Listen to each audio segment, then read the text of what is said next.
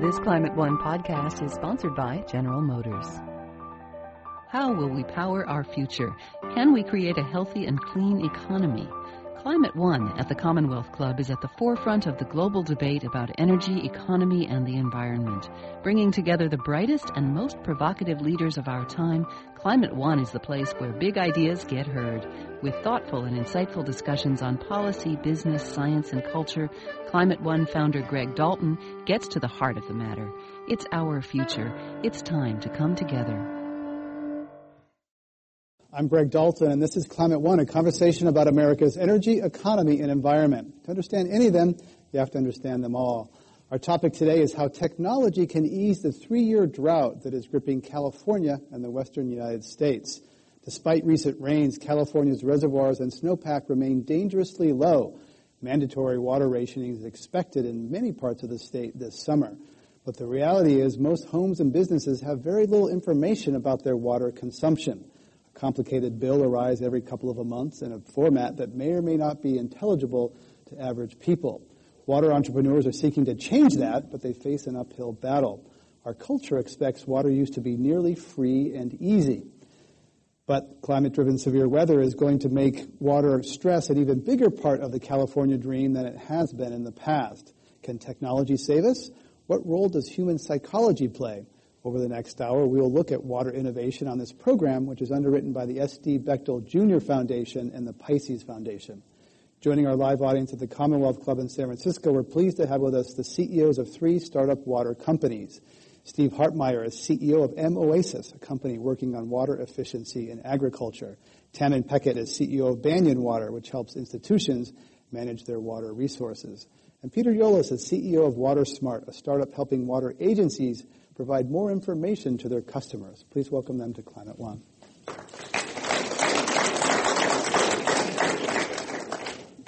Peter Yolles, let's begin with you. You've been in the water business a very long time. Tell us how you came to your current role. Sure. So I've devoted my career to sustainable water management. I grew up here in California and actually lived through several droughts uh, growing up. Uh, my first uh, work in the water field was actually working on what was called the Miller-Bradley legislation that became the Central Valley Project Improvement Act. And what it did was elevate environmental protection equal to other consumptive uses.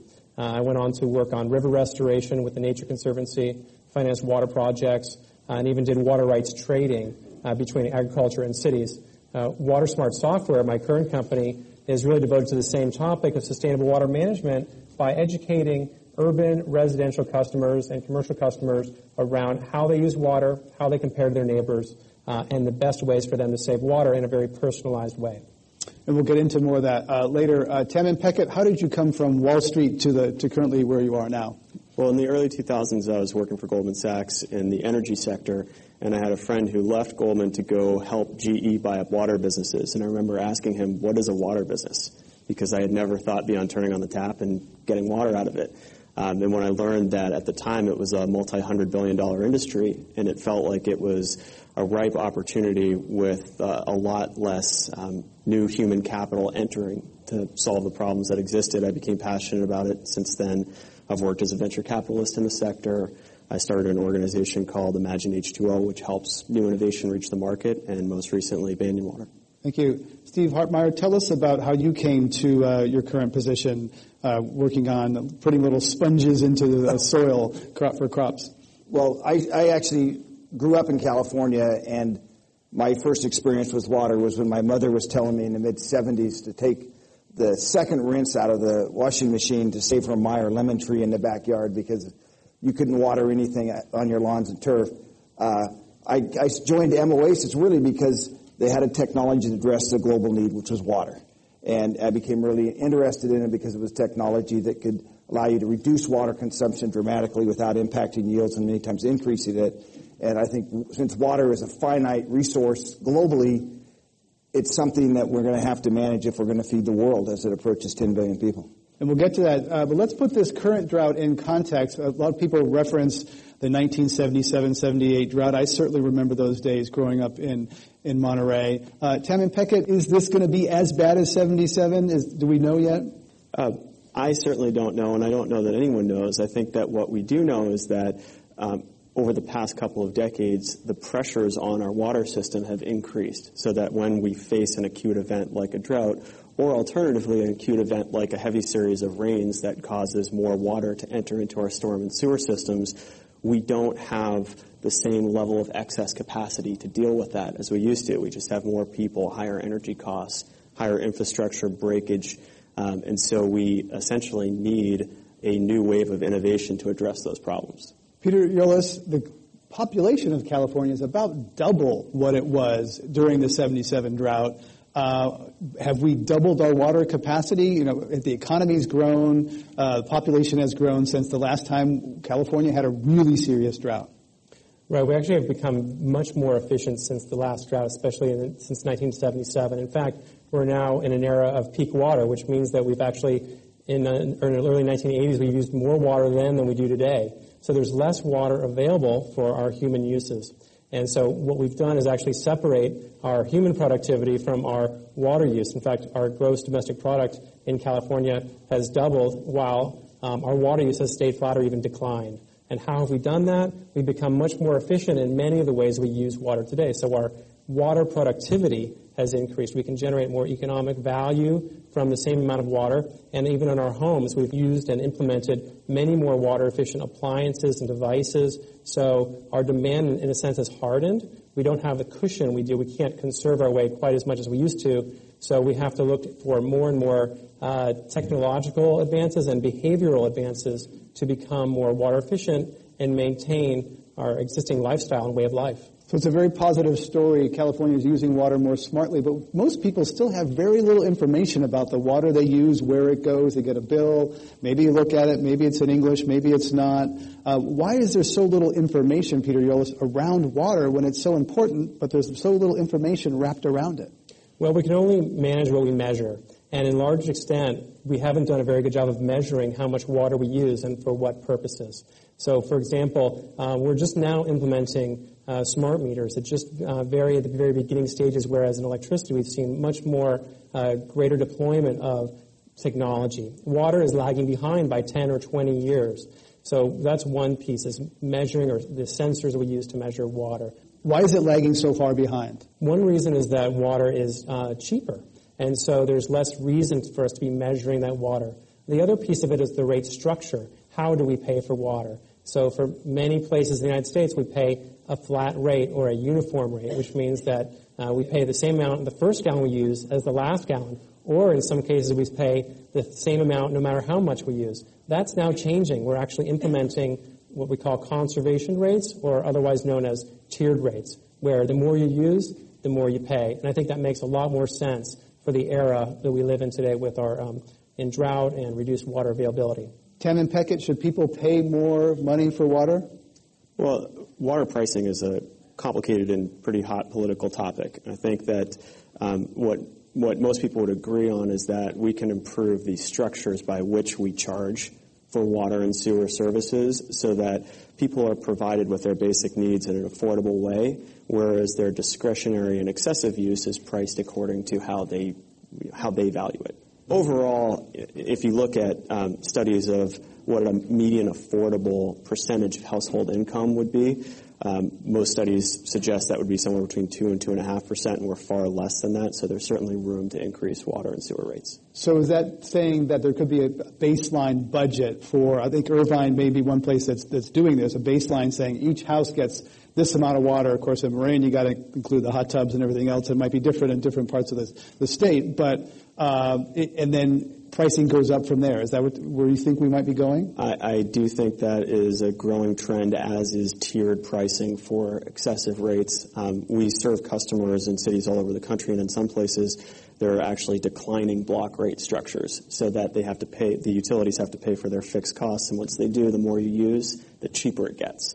So there's a lot of room for improvement. So are pools in Palm Springs excessive, or are those just lifestyle? You, fly into some of the places in very arid parts of the state, you see backyard pools all over. Is that something that's that's sustainable, Tamin?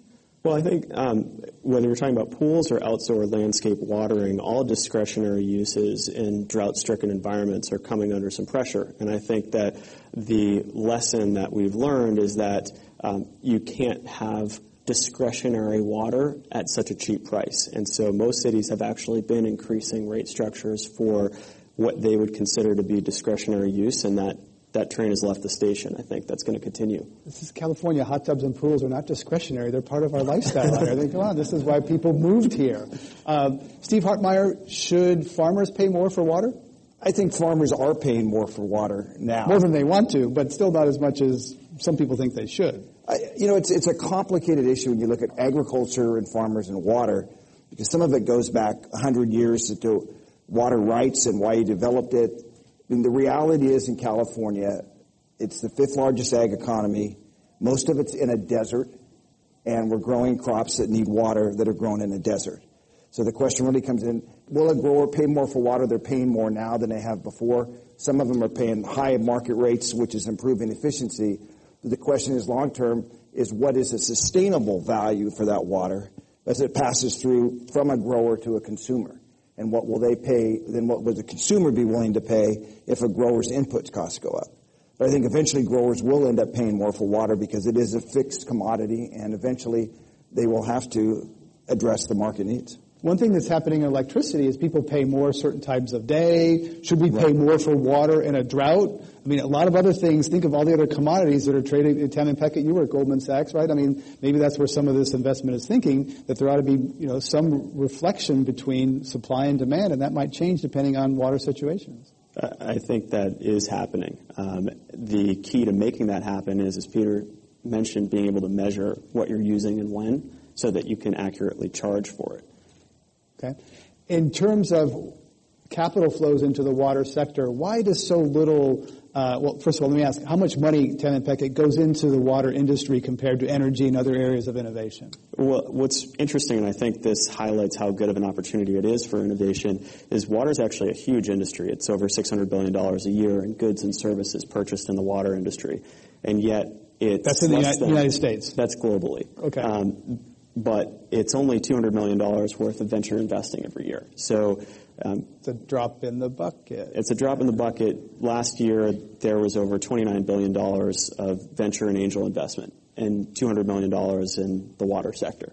Um, so I do think that we've been building the capacity for more investment and sort of greasing the wheels so that we will find um, better entrepreneurs, uh, more sophisticated investors, and capital will start flowing into the sector more than it has, but it's still a small percentage of investment. And that capital flow is going to happen because see, people see profit potential. They see something that's increasingly scarce, rising prices, better profit margins. Is that part of the picture? I think that is part of the picture. I think that um, also what's happened in the water industry is that large industrial conglomerates have decided that the value of water will be appreciated more in the future and is currently a large business. They've bought up mid-sized companies, and now there's a dearth of mid-sized acquisition targets for those hungry acquirers, which gives small startup companies who are able to grow a good chance of achieving a good return for their investors.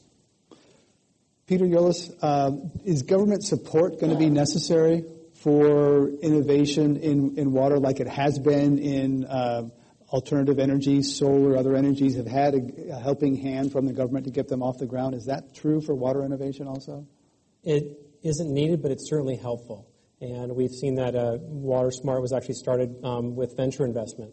We had most of our contracts today with um, with the you know 15 cities around the country. We have uh, without a helping hand. However, there is some support uh, coming through both the state of California and potentially through the federal government. Uh, the state of California uh, supports investment in water programs through the Department of Water Resources has an integrated regional water management program which the state is using to funnel funds uh, to communities who are thinking about how to integrate water management, both surface water and groundwater and wastewater, um, all together. I think that's the right approach for us, and I think that there's a big opportunity for the state and federal governments to support innovative new technologies in water management today. I think that's where the big opportunities lie, and I think that the government really uh, sees that today and is thinking about how to incorporate um, new technologies and thinking about what can Silicon Valley do to address the drought. Tamin Pechet, does the government need to give a helping hand to the water industry to get it more innovative and efficient, or will the market take care of it? Well, I think you can see that it's possible to build good businesses in the water sector without a helping hand, but contrasting water to energy, water companies have had next to no help. We have a U.S. Department of Energy. We don't have a U.S. Right. Department of Water funneling funds. There's a very fragmented set of policy decision making and an inconsistent way of supporting new technology in the water sector, and the absolute number of dollars is paltry compared to energy. Peter Yolles, let's talk about the, the psychology and behavioral uh, science piece of this in terms of what actually motivates individuals to conserve water. It's not uh, Mother Nature or saving a few pennies. W- what is it? It really is about providing a social framework or a social context in which to think about how people use water in their daily lives. So we've done a lot of research, and the, the research literature tells us that only one out of ten people will change their behavior to save money. Only one out of ten people will change their behavior to save the environment, but eight out of ten will do so because of what's happening around them, and they see other people doing the same thing, and they want to follow that. So we're creating, for the first time, a social framework to think about how each home uses water in an individualized way by comparing their water use to other homes with similar attributes, like the same number of people and the same yard size, and comparing apples to apples. And that really motivates people to say, gosh, I'm using a lot more than my neighbors.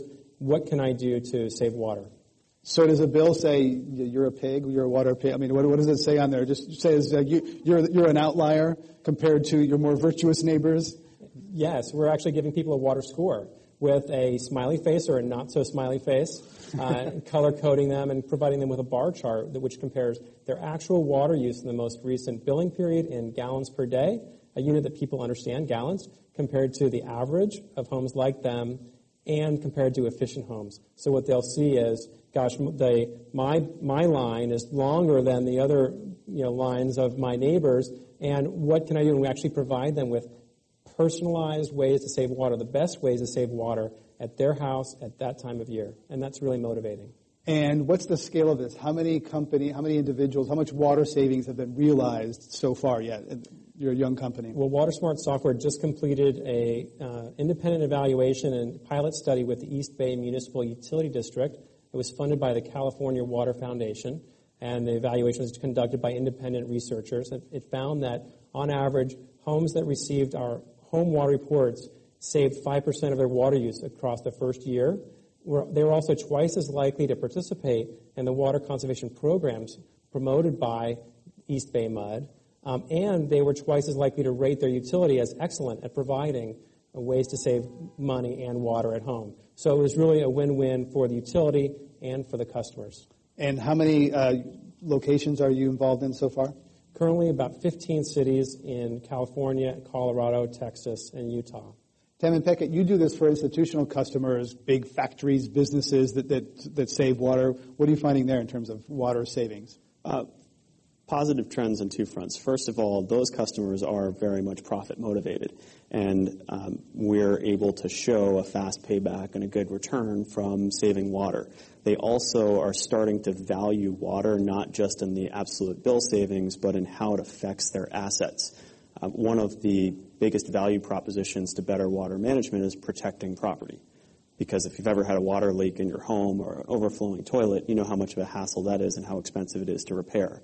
So our smart system is able to detect and shut off leaks, which is a significant value proposition to customers. In terms of overall water savings, you can generate savings from information and you can also generate savings from using smart control networks to actually automate intelligently using data how and when water is used. In doing that, we've saved over 50% of the initial benchmark water that we control and over half a billion gallons of water last year. Steve Hartmeyer, most of the water use in California is for agricultural purposes. Uh, you're making little sponges that go in the soil. Tell us what you're doing and how it's helping, uh, potentially helping save water. Sure. What we do is we make a great description of a sponge that is put in the soil, and when excess water is put in or water is put in, it absorbs that excess water and stores it to when the plant needs it as the soil is drying out. So you reduce the stress on a plant, and by reducing the stress on a plant, it's promoting more growth rather than looking for water, which results in a healthier plant and higher yields. So the amount of product or crop you're getting per unit of water is increased. And what's the sponge made of? It's a polymer. It's a proprietary polymer that was designed as a new technology, the next version of what many of you see, saw many years ago, which was the product is in a diaper. And what this was designed is to make it more uh, environmentally sustainable in farming operations and be able to last longer and be more efficient. So if you looked at soil, six inches of soil weighs about two million pounds.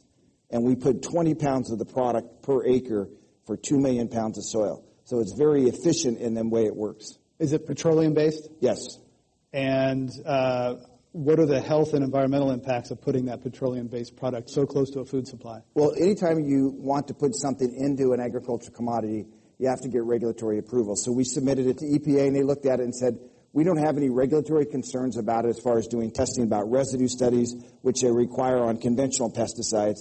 And then we have to register it with the local ag authorities. So we actually went to California Department of Food and Ag, submitted the product, submitted the breakdown structure of it, and they looked at it and they registered for use sale in California and in Arizona, and we've submitted it for registration in Mexico.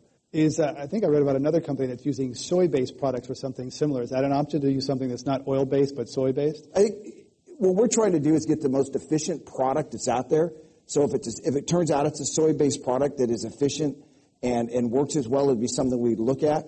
Uh, we're not concerned right now with the environmental characteristics. It's more the performance characteristics of it that says the product will work in a sustainable manner uh, and perform higher yields for crops with less water.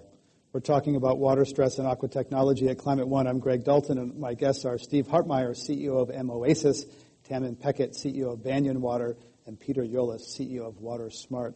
I'd like to ask you how California is as an environment for starting and growing a water startup business. California is often thought of being not so business friendly, uh, or at least people might start businesses here but grow them elsewhere. Peter Yolles, is this California a good place to start a water business? I think it's an excellent place to start a water business. And there are really three reasons why. First is we have an excellent venture investment network here in the Bay Area particularly who are interested in funding clean tech, water, energy startups like WaterSmart Software Second is we have incubators, uh, the best case being Imagine H2O, uh, which helped WaterSmart get its start. They run a, an excellent competitive uh, business competition just for water companies. WaterSmart was a winner of their inaugural competition, and it was of immense help to WaterSmart, both um, for credibility and to grow it. Uh, and the third is we have willing partners, so uh, both from government agencies and for water utilities who are willing to take a risk on new technologies and to pilot and experiment with new technologies. So all three of those are reasons why California is an excellent place to start a water business. Tamin Pechet, you're also chairman of, of Imagine H2O. What are the obstacles to fast-growing water businesses in California? What are some of the speed bumps? I think the first one is there's a pervasive lack of awareness of how good the opportunity is. If you ask the average person, they don't know that water is a big business. They don't know that they could be commercially successful while also doing some good. Um, and I think that extends to their roles in investment and partnering and everything else that you need to get a business off the ground. So one of the obstacles is just showcasing how good of an opportunity this is. I think the second big obstacle is helping innovation get to market water customers by and large have been risk averse. There's a lot at stake if you don't manage water properly um, and as a result have been slow to buy. And overcoming the challenge of getting an innovation into customers' hands and getting it proven so that they talk to each other and it becomes broadly adopted has been one of the biggest challenges, and that's what Imagine H2O really set out to do, is to provide a conduit to market for innovation. So water as big business might make some people nervous. General Electric, Goldman Sachs getting into water might make people concerned about privatization, you know, the profit motive, putting upward pressure on, on water prices, uh, which is necessary for life. So what would you say about the concern about privatization, Tamin Pechet? Well, some of the large companies in water are not actually privatizing water in, in, in the sense of the systems that we depend on as residential water customers, they are serving predominantly large industrial users for things like treating their water. On the other hand, many of the large privatized investor owned utilities in the water space have been successful because they've been able to achieve efficiencies. And one of the reasons for that is that um, in the U.S., for example, there is a fairly limited number of investor-owned electric utilities, whereas every town sprouted their own municipal water system, and we have over 50,000 of them. It's illogical to think that all 50,000 of those are managed as well as they could be. Um, and so I think one of the alleviations to concerns around having private ownership and management of water systems is are there strong institutions to protect stakeholders who could be at risk if things go off the rails? Let's talk about some cool technologies. What are some companies and technologies we may not have heard of in the water area that, that you'd like to share? Uh, Steve Hartmeyer, anything that's crossed your radar in terms of other than, than your own, own company? Uh, who's out there doing cool stuff in water? I, I think in general in water, what you're seeing is the, the software and hardware that you would see monitoring some of the technology these guys are doing, moving into ag right now. So there's a lot of startups that are out there monitoring water, monitoring wells, monitoring the right time to pump. You, you had mentioned earlier about electrical rates. Most growers now try to use most electricity at night when it's cheaper. I mean, it's counterintuitive, but that's really when it's less expensive. And, and the same with water. And so there's a lot of new technologies out there for monitoring water on a per acre basis. And so I think what you see is software uh, moving into the agricultural space. Uh, and, and, then you, most recently there was a, a, number of acquisitions where you see where the data mining and the ability to, mo- to take data in agriculture and mine it for most efficient use. Uh, Climate Corp is probably the best example where there was a large acquisition, and that's, that's really a data management which will help growers really use water more efficiently. I read about one called Water FX. They're using solar power to desalinate water, drainage water that would, can no longer be put into the San Joaquin River, and they're desalinating that water using solar electricity, and they have a reverse osmosis plant next door. So that's clean energy, clean water. Tamin Pechet, what are some other things that, cool things happening in water technology? If you're willing to look, there's a lot of really cool stuff out there. Um, the history of water and civilization is one of innovation. It's just that it's been local innovation and it hasn't spread broadly to the market. And so just about anything that you dream up or think of as something that someone could innovate and come up with, if you look hard enough, you can find a company doing it. Banyan Water actually got started by buying one of those small technology companies, and we've been out on the hunt for more, really in the IT space, as Steve mentioned. Um, I have the pleasure of seeing around 100 new water technology companies every year come through the Imagine H2O program.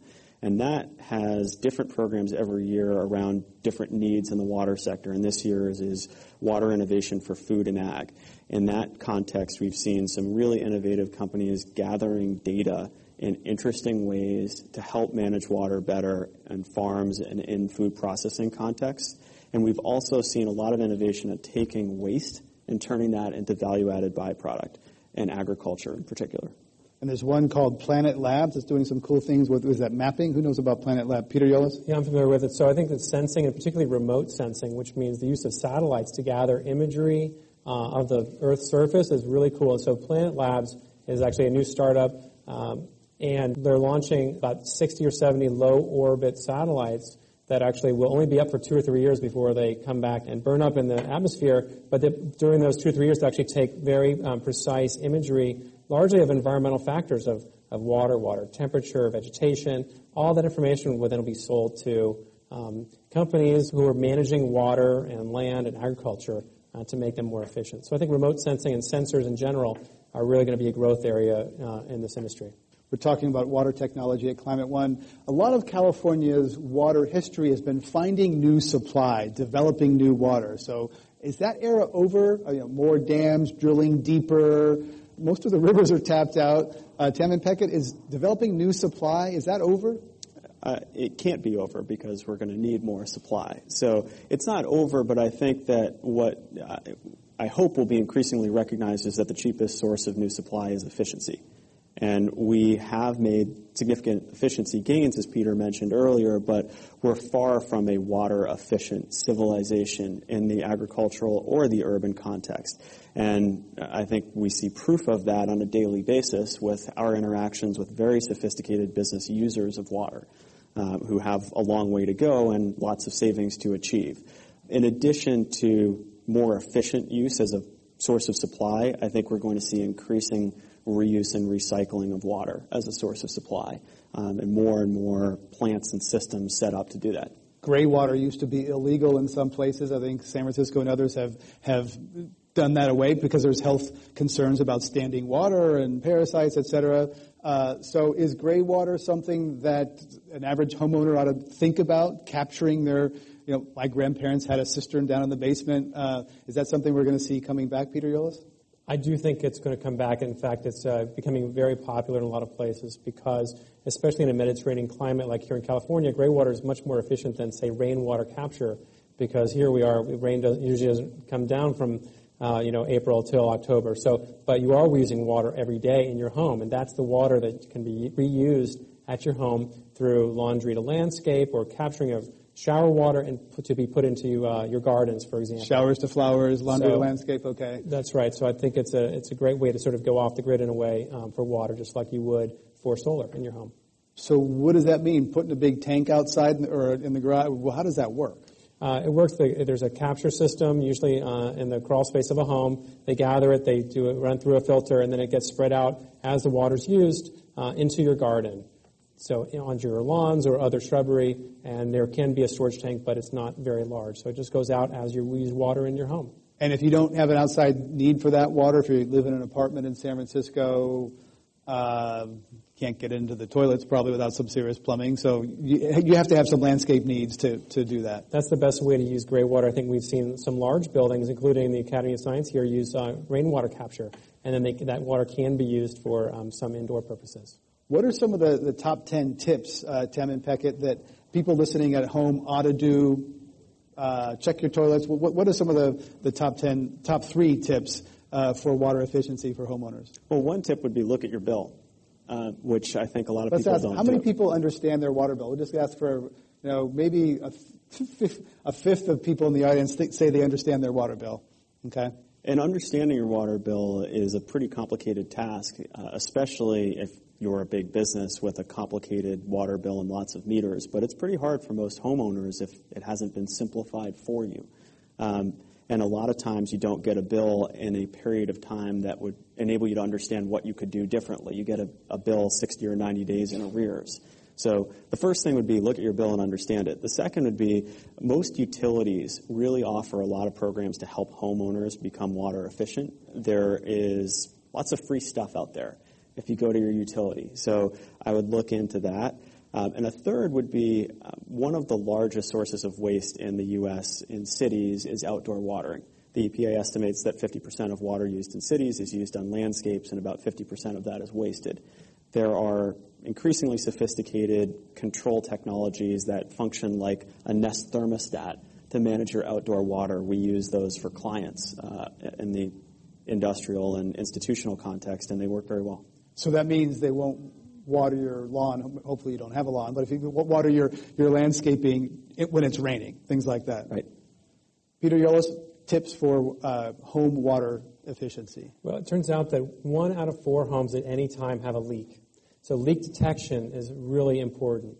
And so one of the things that WaterSmart is doing is implementing leak detection technology so we, when we analyze historical water meter data, we can actually flag a home that may have a leak and communicate that to the homeowner or to the utility, which can then call, you know, call the homeowner themselves to help identify it. So we're helping empower homeowners or residents to identify leaks themselves, find out where that leak might be occurring, and put a stop to it. So that's really uh, one of the great ways to we can uh, save water at home. I've talked to one expert recently who said that toilets can leak.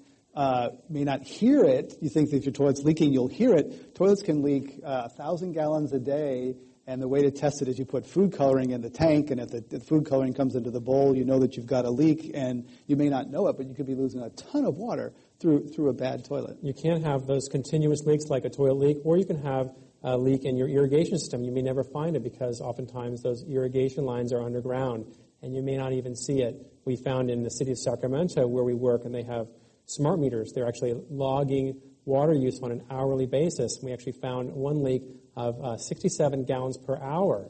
And we actually flagged it and messaged the homeowner who then discovered it and stopped it the next day. What percentage of Californians have smart water meters? It's less than 10%, but it's growing quickly. We're talking about water and technology at Climate One. Our guests are Peter Yolles, CEO of WaterSmart, Tamin Pechet, CEO of Banyan Water, and Steve Hartmeyer, CEO of MOASIS. I'm Greg Dalton. What are some of the, Tamin Pechet, what are some of the model societies or cities that manage water really well? Is thinking globally, who does it really well? Well, not surprisingly, the regions which have experienced the most acute pain around water management have developed the most sophisticated mechanisms for dealing with it. You started to talk about Israel. I'd mentioned Singapore and Australia as other examples. I'd also mentioned the Netherlands in a different context, which is uh, because of the geography there and, and the topology, they have serious flood issues. And we think about water here mostly in terms of how to deal with too little of it dealing with too much water is, as we've seen in places like New Orleans, an equally dire problem. Let's talk about the California Emergency Drought Program in terms of recently California passed about $700 million to address the drought. Steve Hartmeyer, is that money going to good use? I think anytime you address the fact that California has a drought, the money is going to go to good use. It's more of a longer term use than a near term use, I think, in, in addressing long term issues related to California agriculture. So I think anytime you focus on the fact that California is in a drought, you mentioned earlier about the supply issues, I think it'll be in a perpetual drought. Uh, there's just not going to be enough supply to address it. And so anytime you have a program that wa- raises awareness about that, it will address it. How about climate change? And, and your clients, you're dealing with the agricultural sector. How do you think climate will affect future water stress? I think there's no doubt that agriculture is looking at climate change and say, how do you position yourself longer term for climate change? Uh, and water is obviously one factor of that. In, in the Central Valley of California, it's growing in a desert right now, so they're, they're figuring out how do you be more efficient with water. Tomato production in California, everybody has probably seen at some point the big trailers running up and down I-5 with tomatoes. In the last 10 years, they, for example, have gone from full irrigation to all drip irrigation. Uh, and it's done two things really for them. And I think one they anticipated was they use a lot less water, but they've also had a large yield increase, which means if you need so many tons to supply the, the, the needs of the canneries, you're going to need less acres and less waters to supply those tons because the water is being used more efficiently. The other thing I think what's happening globally is there's a lot of areas in the world where you mentioned Australia where they're already dealing with a drought. One close by here, which everybody in this room you know, your, your winter vegetables basically come from Mexico. Well, Baja, Mexico has been in a drought ever since the Colorado River started to shut off. And, and so they're probably further ahead than the U.S. and really looking at water management. There's tomato growers down there right now and strawberry growers where we get all our winter vegetables that already have desalination plants. And they're looking at how do I manage water costs when I don't have fresh water to irrigate my crops. Peter Yolles, on the emergency drought program, California, $700 million. Is that being well spent? I do think it's going to be very well spent. The majority of it will again go through the integrated regional water management programs to the local uh, authorities who know best how to spend that money. And I think that we now have technologies in recycling, in stormwater capture, in efficiency, where we're going to really make good use of those to really increase the name of the game is local supply reliability, especially in a year like this one where the State Water Project and the federal Central Valley Project have decided to provide zero water allocations to their customers. That means local communities are on their own, and I think it really highlights the importance that each community, each region, be self-reliant and recycling, stormwater capture, and efficiency really are the ways to do that. What about more dams? Uh, there's not enough capture. California only has, what, three years of storage. We're in a third year of a drought. Does California need more concrete and steel for capture? you know, dam sites have pretty much all been taken. We all have 10,000 dams here in California alone and about 50,000 nationwide. So there really aren't very many, uh, there are no on-stream storage spaces left. They have all been taken. In fact, uh, we're now taking dams out uh, in many places to restore, you know, fisheries, which needs to occur. So we're looking to other storage options, particularly groundwater storage, conjunctive use. That's really an area where California can make great strides in reforming groundwater policy to encourage and incentivize more groundwater storage. Los Angeles did some good things, and they're in better shape, partly because they did some groundwater storage. Tamin Pechet, Steve Hartmeyer mentioned desalination. Is that part of California's future? I think it probably is. It's very hard to build new desalination capacity, but it depends on how stressed we get as a, as a region. Um, that can be part of the solution. Um, there are costs to desalination. There are costs to just about every other source of water. I would hope that we push as hard as we can on efficiency before we start pushing on building more projects in steel, but I think it's likely to be a continued part of our future. Peter Yolles? Yeah, I wanted to add something about desalination, which is that it's very expensive. So we do have to think about the cost of water. We talked about rising prices. And as we uh, have less water available, we're going to go to more and more expensive new sources of water. It could be desalination. It could be longer and longer pipelines from farther away. All those things are going to drive water prices higher. Uh, desalination in the plants that California is building is going to be over $2,000 per acre foot. Efficiency, uh, like WaterSmart's, is less than $500 per acre foot. So communities can actually reduce their costs by becoming more efficient and pass those savings on to their customers. And from a climate perspective, uh, desalination is very energy intensive, so it's burning some fossil fuels usually to get that clean water supply. Let's turn to, uh, to audience questions. Welcome to Climate One. Hi, uh, I run a wastewater agency, and you haven't spoken about uh, recycling wastewater, which is becoming more and more uh, common in California as a source and at a cost-effective price compared to desal, certainly. And I wondered if you'd talk a little more about that. Toilet to tap. Who wants that? I'll take Peter that. So, um, wastewater recycling is actually really important. When I mentioned recycling, I meant to include wastewater recycling. Orange County, for example, is a real leader in this area where they're actually recharging groundwater basins with treated wastewater, and then they pump it back out later. And, and they are using it for what they call direct potable reuse, so they can actually use it for indoor uses. And I think it's going to become increasingly important to do that. Uh, you mentioned Israel earlier. Israel um, treats and reuses 85% of its water today. A real leader uh, here in California, I think we reuse maybe less than 2% of our wastewater today. So there's a huge, huge room for improvement in that area. So thanks for that suggestion. Steve Hartmeyer? Yeah, I think in agriculture, one of the probably the biggest, biggest success stories in wastewater is down where most of our artichokes come from, down in the, the area between Santa Cruz and Monterey, where they teamed up with the urban users of water and figured out how to use wastewater out of treatment plants to do two things. One, to provide irrigation water for, they don't really want me to tell you this, for most of the artichokes that you eat are using wastewater, retreated water. And then two, because they're pushing that water down into the aquifer, it's keeping the salt water out, which is basically meaning the salt water isn't coming in and contaminating the ground, which they would need more water to push it back down into the aquifer. Tamin Pechet, anything to add on, on wastewater?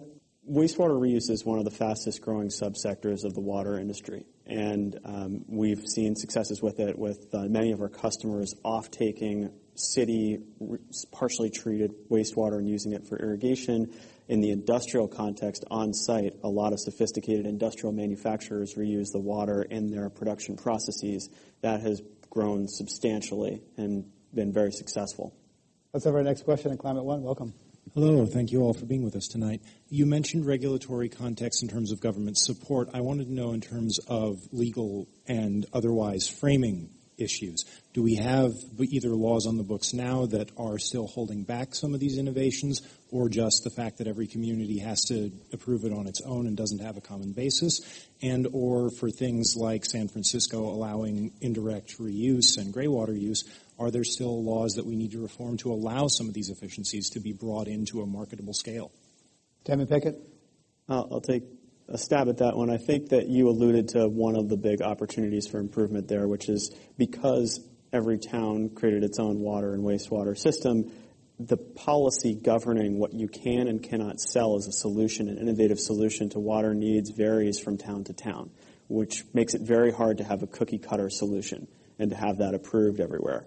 Um, more consistent policy, which could come actually in the form of copycatting successful policy, I think will help quite a bit. I think the second area for real improvement is that what's easy for agencies to manage is stuff, widgets, things. Sell a toilet, we'll give you a rebate on that. Um, a shower head, etc. As opposed to measuring and verifying the outcome of programmatic initiatives to improve water supply and use. Have our next question. Hi, Gary Malaysian. Thanks for your participation. I've heard quite a few of these talks and done a lot of reading on this and studied it in school as well. I'm curious uh, why we don't ever talk about water law and how that's affected the supply and demand of water in California. Nobody's mentioned that, like like Westlands water. Very uh, arcane area. Who'd like to? Steve Hartmeyer. I think with most things associated with law, it's best left to the lawyers to, de- to debate whether it was good, bad, or otherwise. Uh, I guess if you have water rights that were at the turn of the century and you bought ground, you think the water laws are great. I think if you are looking for new water sources, sometimes they seem archaic. Uh, but it's, it's part of the water debate, and it will always be part of the water debate. And I don't know if you could solve it now or comment other than it's always going to be part of the debate on water use and pricing and who should use it. Peter Yolles? I'd like to add a little bit there. So we do have water laws from the 19th century. We're looking for new technologies to reform an old industry. And I think that we can reform some laws. We can implement new policies that can encourage and incentivize new technologies like Tamin's Company, Banyan, and WaterSmart Software, and the many others that we've talked about today, where we're looking for agricultural users, urban water districts, municipalities to try out new technologies, to create an environment where they can try out new things uh, in a conservative environment, a conservative culture. I think that's really important for us to address um, 21st century problems with 21st century technologies. But it sounds like it's a very decentralized system, so that kind of change is going to have to happen at, at the local level. I've had uh, state senators here before, uh, Republicans and Democrats, who said that water rights is w- sort of beyond the legislature. Sacramento can't get at it because it is at that local level. A lot of water agencies are not under the California Public Utilities Commission. They can't get at it. I mean, is that fair and accurate that it has to happen at the local level? There's nothing that can happen statewide from Sacramento.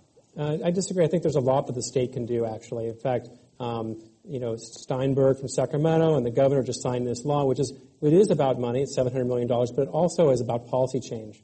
There's also talk of another water bond. And again, it's not just about money, but we can actually create policy change in a good way to create those incentives for new technology. And I think that's really important that, that we all get behind that. Let's talk about that water bond before we go to the next question. Some say six, some say $11 billion. Tamin Pechet, uh, is that a good thing? Will it pass? What's going to be in it? I don't know if it will pass. Um, and I, I think that one of the most hopeful signs I've seen around water bond measures actually came out of a report between Ceres and JP Morgan, which looked at bond pricing in the municipal markets and water supply and infrastructure risk, and essentially suggested that investors should start pricing bonds in part based on water supplies and the quality of the water systems. And so I do think that bonds can serve as a signal to the financial and capital markets and then affect better water management um, as a general matter. Steve Hartmeyer, do your agricultural customers want a water bond on the uh, state ballot in November? Do they think that's going to be helpful to uh, the agricultural industry in the state? I haven't taken a poll of the of our customers to say whether or not they want a bond. I think anything that addresses the water needs of California, they would support it. Even $11 billion? If it supports it, they would. The question I would ask is, is the state of California ready to support a bond? And I'm not sure that they are. It's not clear yet. Peter Yolles, any thoughts on a water bond? Well, I think we never want to waste a crisis, and we're in one today. And the bond and the urgency bill that the governor has signed are the, the best ways for the state to address it. I think there's a lot of good things uh, in the in the current versions of the bond. There are many, uh, and I think it's important that we put. It's the best way for us to prioritize um, what's important to our state. And water is what makes our state go. And it's clear that in today's um, climate and today's infrastructure, it's insufficient for us to maintain our way of life. We have water rationing today. We have 17 cities that are planning to run out of water in the next 90 days. Things have to change. I think the state needs to take, a, take the lead um, in showing communities and regions the way to innovate and provide uh, new ways of doing business and new technologies to innovate. Peter Yolles is CEO of WaterSmart. We're talking about water and technology at Climate One. I'm Greg Dalton. You can listen to a podcast of this and other Climate One programs in iTunes. Let's have our next question. Welcome. I'd like to hear more details about the consumer pricing of water. Uh, specifically, where do you draw the line in distinguishing basic cost versus discretionary price? Is the price of water contingent upon climate um, and geography. So, for example, is the basic price of water going to be different for San Francisco versus Chicago, or versus San Francisco versus the desert? Uh, and so, what are those things that are going to determine what that line is between the basic price and the discretionary price, and what volume is going to be offered in, in, in where that is in terms of basic pricing? That's politically charged. To some people, a lawn might be wasteful, discretionary. To others, a lawn might be sort of a deeply held value, something that they gotta have. Peter Yolles? I think there are a couple components to water pricing. The first is what, how has your community invested in water infrastructure in the past? The way they do that is to issue bonds. They pay it off over 30 years, just like you would your home. And so the prices today often reflect the previous investments that your city or water district has made. The second component is what the water rate structure is that they have applied, how to pay back uh, and to run other operating costs. So you can have uniform rates or you can have these increasing tiered rates. Where those tiers are, where they're set, determines whether people have lifeline rights for indoor usage. We're entering a situation where we're about to have water rationing, and if there's, if there's percentage cuts, the people who've been water efficient are going to be punished, whereas the people who've been lavish with their water, they got some cushion. They can afford to cut by 20% because they haven't been as miserly, uh, as, as uh, economic with their water. Steve Hartmeyer? I, I think, unfortunately, that's somewhat of a harsh reality. A lot of people in agriculture have seen that where they, they, they went to drip irrigations or, or subsurface irrigations, and all of a sudden they had to cut their water use. Uh, I think, you know, unfortunately, so that good that, guys get punished. A lot of times, that's that's the reality of it. The good guys do get punished because they, they are a little bit more efficient. Uh, on the other side, because they're more efficient, they're cutting their costs dramatically, which means they, they should be receiving on the other side. But I think unless you have a way of measuring, whether it's a homeowner or an agriculture, of saying you've been more efficient going forward, so we're not going to hurt you as much uh, then, then the model will be more something than what they were discussing about earlier. For this area or this set, this is what you should be using, and anything above that, uh, you're going to pay more for, which then wouldn't penalize the person who's already been saving. Peter Yolles, a lot of people in charge of water agencies are politically elected, and perhaps they have political ambitions. Changing water pricing is fraught with political uh, peril. That's true, and in fact, there is uh, there are limitations on on the types of rate changes that a publicly elected boards can do, and it's, it's called Prop 218. You have to actually go out to a ballot initiative to change rate structures uh, many times. Uh, so what public elected boards and, and council people are looking for is ways to reduce the cost and don't increase rates so fast. Now, what is actually happening is that water rates are rising much faster than any other utility today. In fact, water rates since 1980 have risen at about one and a half times the rate of electricity. So while you may not think of water as very expensive today, it's becoming more expensive, and you'll see that be reflected in rates. And our public officials are looking for ways to reduce the rate of increase of those water costs. The best way to do that is um, to do more water efficiency, to keep the cost down instead of building more and more expensive uh, water supply projects. But isn't a lot of that cost increase because the water infrastructure in this country, like our bridges and a lot of other things, are antiquated. We've a lot of deferred maintenance, so it's the you know chickens coming home to roost. We're paying for all this stuff. We've been kind of driving that car until 200,000 miles, and now it's just dying out on us. That's right. There's uh, the amount of deferred maintenance on our water system in the United States is estimated to be between 500 billion and 1 trillion dollars over the next 30 years. So there's really no end in sight to water rate increases. The average uh, water rate increase per year over the last 20 years is between 7 and 10 percent. That's expected to increase indefinitely. So it's imperative that we look for new uh, cost-effective ways to provide water. And Tamin Pechet, with uh, supply shocks, uh, climate change driving water stress, both too much water and, and, not enough water, our water systems are going to be tested in a way they've never been tested before, and they're not ready. Or are they ready? They're not ready. That, that really is deferred maintenance capex. Um, the gap is not closing as fast as every year that gap keeps getting pushed forward with minimal spending. Um, I think there are a couple of encouraging things around that. The first is that an entire industry has sprung up called trenchless technology, which really is around smart infrastructure and repairing our broken roots of our system with a minimal cost and minimal disruption. Uh, and the second is that water agencies have gotten smart and creative about creating a little bit of a dichotomy between stated rate increases and the actual increases on the rates paid by large users. Uh, as an example, one of our customers wanted to know in a city how much their rates were projected to go up next year, and the stated rate increase in that city was 6%, and the effective rate increase that they were going to pay based on their meter sizes, the type of user that they were, et cetera, was 24%. Wow.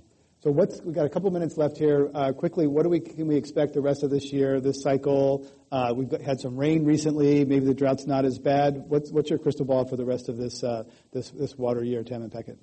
I think that there will be enough attention to spur more interest, to spur more financing and entrepreneurship and talks like this, events like some of those that are going on in Silicon Valley, will hopefully lead to a little bit of a catalyst for some more innovators coming in with solutions other than just building new steel and raising water prices.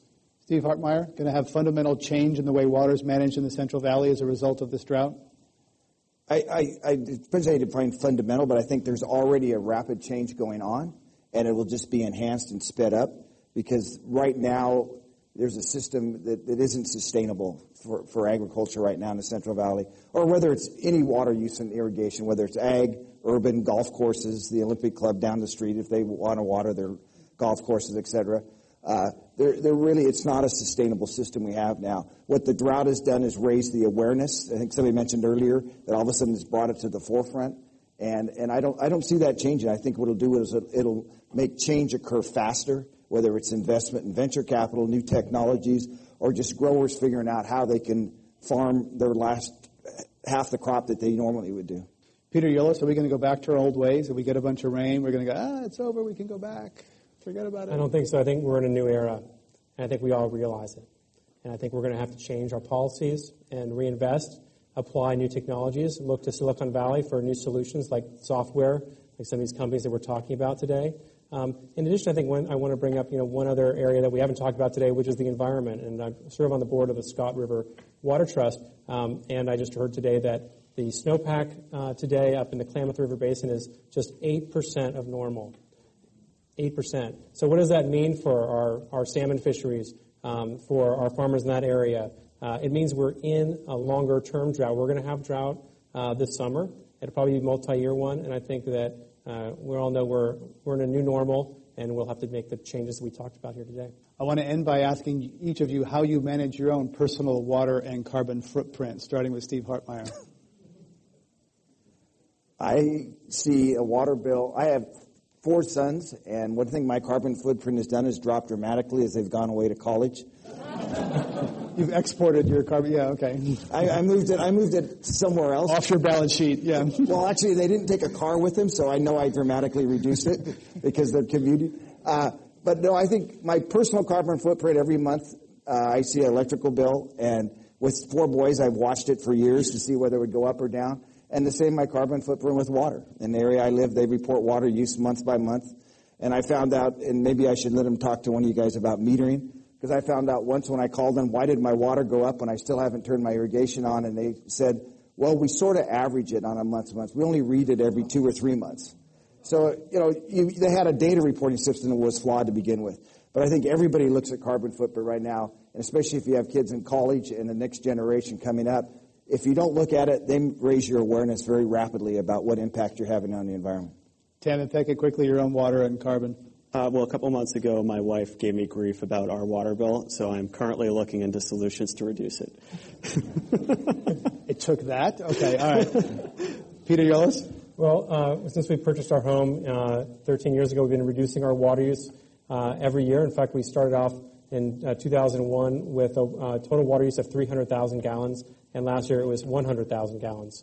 I think anyone with a home can do uh, just as much to help reduce their water use and the embedded energy in their water use, like the hot water we use at home, uh, can help reduce our, our carbon emissions and footprint too. We have to end it there. Our thanks to uh, Peter Yolles, CEO of WaterSmart, Tamin Pechet, CEO of Banyan Water, and Steve Hartmeyer, CEO of MOASIS. I'm Greg Dalton. Thanks for coming to Climate One today. To listen to a podcast of this and other programs in iTunes. Thanks for coming.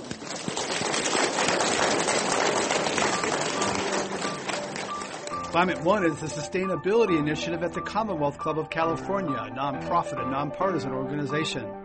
I'm Greg Dalton, the executive producer and host. Our producer is Jane Ann Chen. Alyssa Kerr is the assistant producer. The audio engineer is Andre Hurd and editor is Annie Chelsea. The Commonwealth Club CEO is Dr. Gloria Duffy. This is Climate One, a conversation about powering America's future.